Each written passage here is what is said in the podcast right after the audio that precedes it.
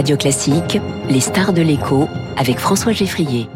Et avec Swiss Life Asset Managers, investissez dans une croissance responsable et des décisions durables. Les stars de l'écho avec ce matin Estelle Brachianov. Bonjour. Bonjour. Bienvenue sur Radio Classique. Vous êtes la directrice générale de Veolia depuis moins de trois mois et dans un contexte mouvementé, sécheresse, canicule, incendie, vent violent.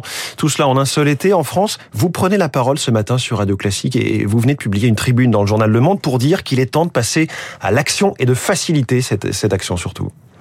Euh, c'est un très bon résumé parce que oui, euh, les crises se multiplient, euh, mais la bonne nouvelle, c'est que nous avons les capacités d'agir et de se mobiliser en France aujourd'hui, maintenant. Quand vous dites nous, c'est Veolia ou c'est la France C'est Veolia, les pouvoirs publics, les citoyens, les entreprises, c'est tout le monde. Je crois que la mobilisation doit être générale pour utiliser et déployer les solutions que l'on a déjà et ne pas passer l'été prochain le même été que celui que nous avons passé. Parce que vous dites, aujourd'hui encore, il est plus simple de polluer que de dépolluer. C'est si cynique que ça, encore en 2022 c'est c'est pas cynique, c'est est-ce que vous voulez que l'on est-ce qu'on en imaginerait euh, de laisser aux générations futures euh, le soin de dépolluer? Non, personne ne comprendrait que l'on ne mette pas un coup à la pollution. Euh, je vous donne un exemple. S'il est beaucoup plus simple de jeter son téléphone portable à la poubelle bêtement mmh. et de prendre le risque de polluer plutôt que de le recycler, euh, là, oui, il faut euh, des incitations euh, et un coût à la pollution. Alors justement, ces incitations, ce cadre que vous demandez, c'est quoi? C'est incitation fiscale, c'est de la contrainte, c'est des obligations pour toute la chaîne qui, par exemple pour les téléphones, les amène sur le marché? Alors, c'est un, un, cadre réglementaire et, et, législatif incitatif qui permet de déployer les solutions qui existent déjà en France. Et nous en avons, et c'est le, le métier de Veolia que de déployer ces solutions en France et partout dans le monde et d'inventer celles que l'on n'a pas encore. Euh, vous avez parlé de l'été que nous venons de passer, oui. un été de sécheresse euh, extrême. Euh, une des solutions qui existent, c'est la réutilisation des eaux usées. Donc recycler les eaux usées plutôt que d'aller prévenir, prélever une nouvelle fois sur la ressource. Ça, on Et en on... est où de cet exemple-là précisément? Alors, on en est où? En France, moins de 0,1% euh, des eaux usées sont recyclées. C'est 15% en Espagne et c'est 90% en Israël. Et c'est pas tout à fait par hasard parce que l'Espagne connaît globalement depuis 10 ans des sécheresses comme on ne connaît aujourd'hui en France. Donc ils ont un temps d'avance. Donc ça y est, le réveil sonne chez nous, on va s'y mettre très vite, c'est ce que vous nous dites. On va on peut s'y mettre très vite. On a des entreprises industrielles comme Veolia qui ont la capacité de déployer ces solutions.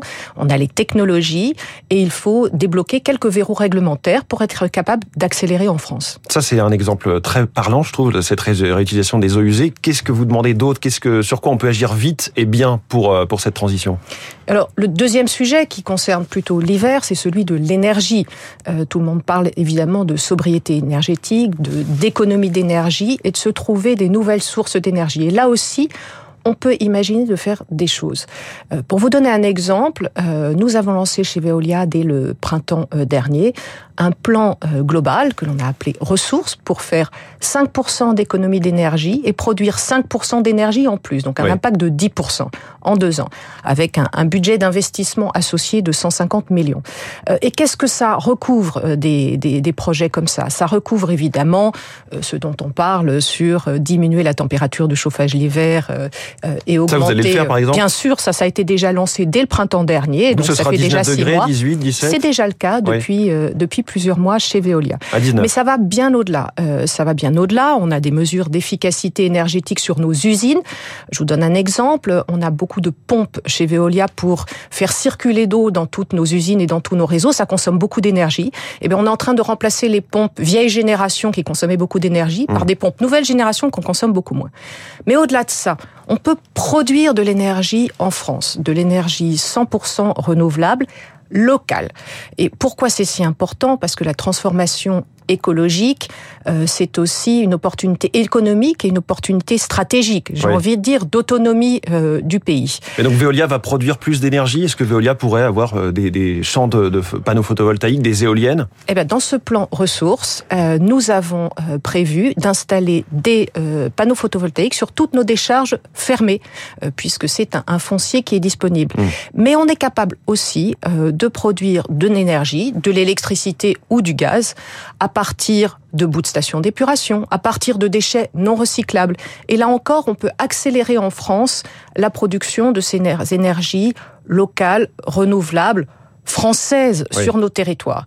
Et on coche toutes les cases, puisque vous imaginez bien que c'est toute l'énergie que l'on recycle finalement. Euh, c'est d'une énergie qu'on n'a pas besoin d'acheter, donc ça fait des économies euh, pour tout le monde. Et par ailleurs, c'est euh, bon pour le pays et puis c'est bon pour la planète. Alors justement, dans, tout ce que vous annoncez, on voit que tout ça mobilise de l'innovation et sans doute du financement colossal. Est-ce qu'on est prêt à payer le prix de cette transition? Est-ce que Veolia a les fonds? Est-ce que les Français sont prêts aussi? On sait que le futur de l'inflation, ce sera pas la guerre en Ukraine, la crise énergétique, ce sera la transition écologique. Alors, j'ai envie de, déjà de de remettre les choses en perspective. Euh, L'inflation que l'on connaît aujourd'hui, euh, la crise énergétique et les prix de l'énergie qui, qui sont euh, bien plus élevés en Europe et en France aujourd'hui qu'il y a encore un an, ça n'a rien à voir avec la transformation écologique.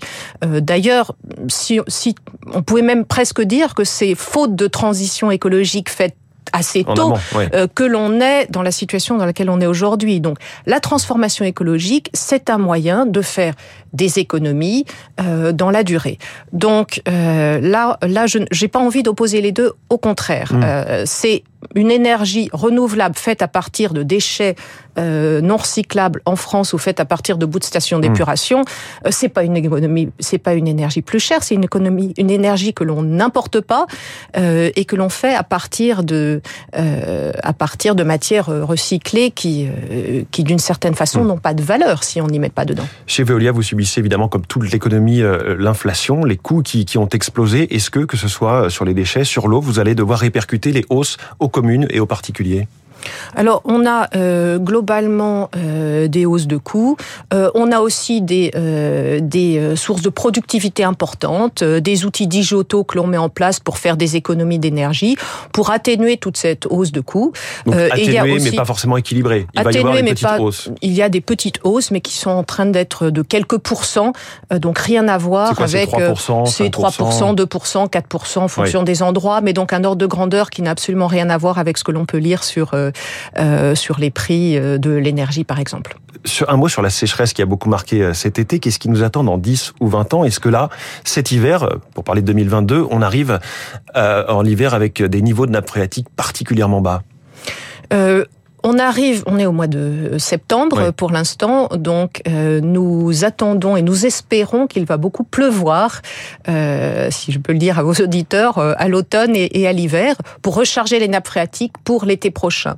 Mais de toute façon, euh, les épisodes comme on l'a connu cet été, euh, on en connaîtra d'autres et les spécialistes nous disent même que ça va s'accentuer. Oui. donc plutôt que d'espérer qu'il pleuve cet automne, il est temps d'agir, de se mobiliser pour déployer les solutions que l'on a déjà en France. Je vous parlais de la réutilisation des eaux usées ou des, des économies de, de rendement des réseaux d'eau également. Euh, un mot sur la voiture électrique qui va devenir la norme très vite. On sait que ce sera 100% des voitures vendues en 2035. Est-ce qu'on est capable, chez Veolia par exemple, de recycler les batteries? On sait que c'est un énorme sujet. Alors c'est un très bon sujet. Je disais, la transformation écologique, euh, c'est un, aussi une opportunité économique et géostratégique. C'est un très bon exemple. Pour fabriquer des batteries de véhicules électriques, il faut du lithium, il faut du cobalt qu'on importe euh, de différents pays, euh, tous en dehors d'Europe. Euh, et là encore, le recyclage de ces batteries de véhicules électriques, ça va nous permettre de retrouver en Europe, en France, mmh. du lithium, du cobalt, du nickel, plutôt que de l'importer. Donc le recyclage, c'est un outil d'autonomie stratégique. Un dernier mot, le roi Charles III en, Angleterre, il a pris ses fonctions ces derniers jours. Vous le connaissez vous l'avez rencontré plusieurs fois. Est-ce que sa sensibilité écologique est, est sincère de ce que vous, vous en connaissez? Je ne vais pas me permettre de, de, juger de sa sincérité écologique, mais la raison pour laquelle j'ai rencontré en effet, au cours de mes six années passées en Grande-Bretagne plusieurs fois, le, le prince à l'époque, c'était précisément pour lui parler euh, de biogaz, de recyclage euh, et de bout de station d'épuration. Euh, et je crois qu'on peut dire que ça peut être pris comme quelque chose de surprenant euh, s'agissant euh, d'un prince, mais en l'occurrence, il était très, très, très euh, au fait de ces questions depuis toujours. Estelle Brachlianoff, merci beaucoup. La star de l'écho ce matin sur Radio Classique, la directrice générale de Veolia. Merci beaucoup, 7h21. EY et Radio Classique présente le prix de l'entrepreneur de l'année avec Fabrice Lundy. Le prix EY de l'entrepreneur se décline également en région. Le lauréat pour l'Île-de-France dans la catégorie entreprise familiale à 90 ans, c'est Septodon à Saint-Maur-des-Fossés dans le Val-de-Marne, le leader mondial de l'anesthésie dentaire, une entreprise créée en 1932 par les grands-parents de son président Olivier Schiller qui n'a de cesse d'innover. Oui, lutter contre la douleur, c'est vraiment notre, c'est vraiment notre notre objectif principal. Hein. C'est pour ça que nous mettons euh, des produits euh, innovants sur euh, sur le marché, qui permettent, par exemple, bah, d'éliminer l'effet de l'anesthésie une fois que l'acte chirurgical est, est, terminé. Hein. Éviter que, par exemple, des enfants ou des patients en situation de handicap se, se mordent parce que ils seront toujours anesthésiés. Tous les ans, nous consacrons à peu près 6% de notre chiffre d'affaires en recherche et, développement. Hein. Nous avons un site principal à côté de notre usine de, Saint-Maur-des-Fossés, hein, qui est entièrement dédié à l'innovation. Et on a également des centres d'innovation sur nos autres sites. Il faut savoir que euh, une des sources principales de non-visite des dentistes par les patients, c'est la, peur de la douleur. Et aujourd'hui, avec les produits que nous mettons à disposition des, des praticiens, eh bien, on n'a plus mal aux dents quand on va chez le dentiste. Bravo Olivier Schiller, le président de Septodon, vainqueur du prix EY de l'entrepreneur pour l'Île-de-France dans la catégorie entreprise.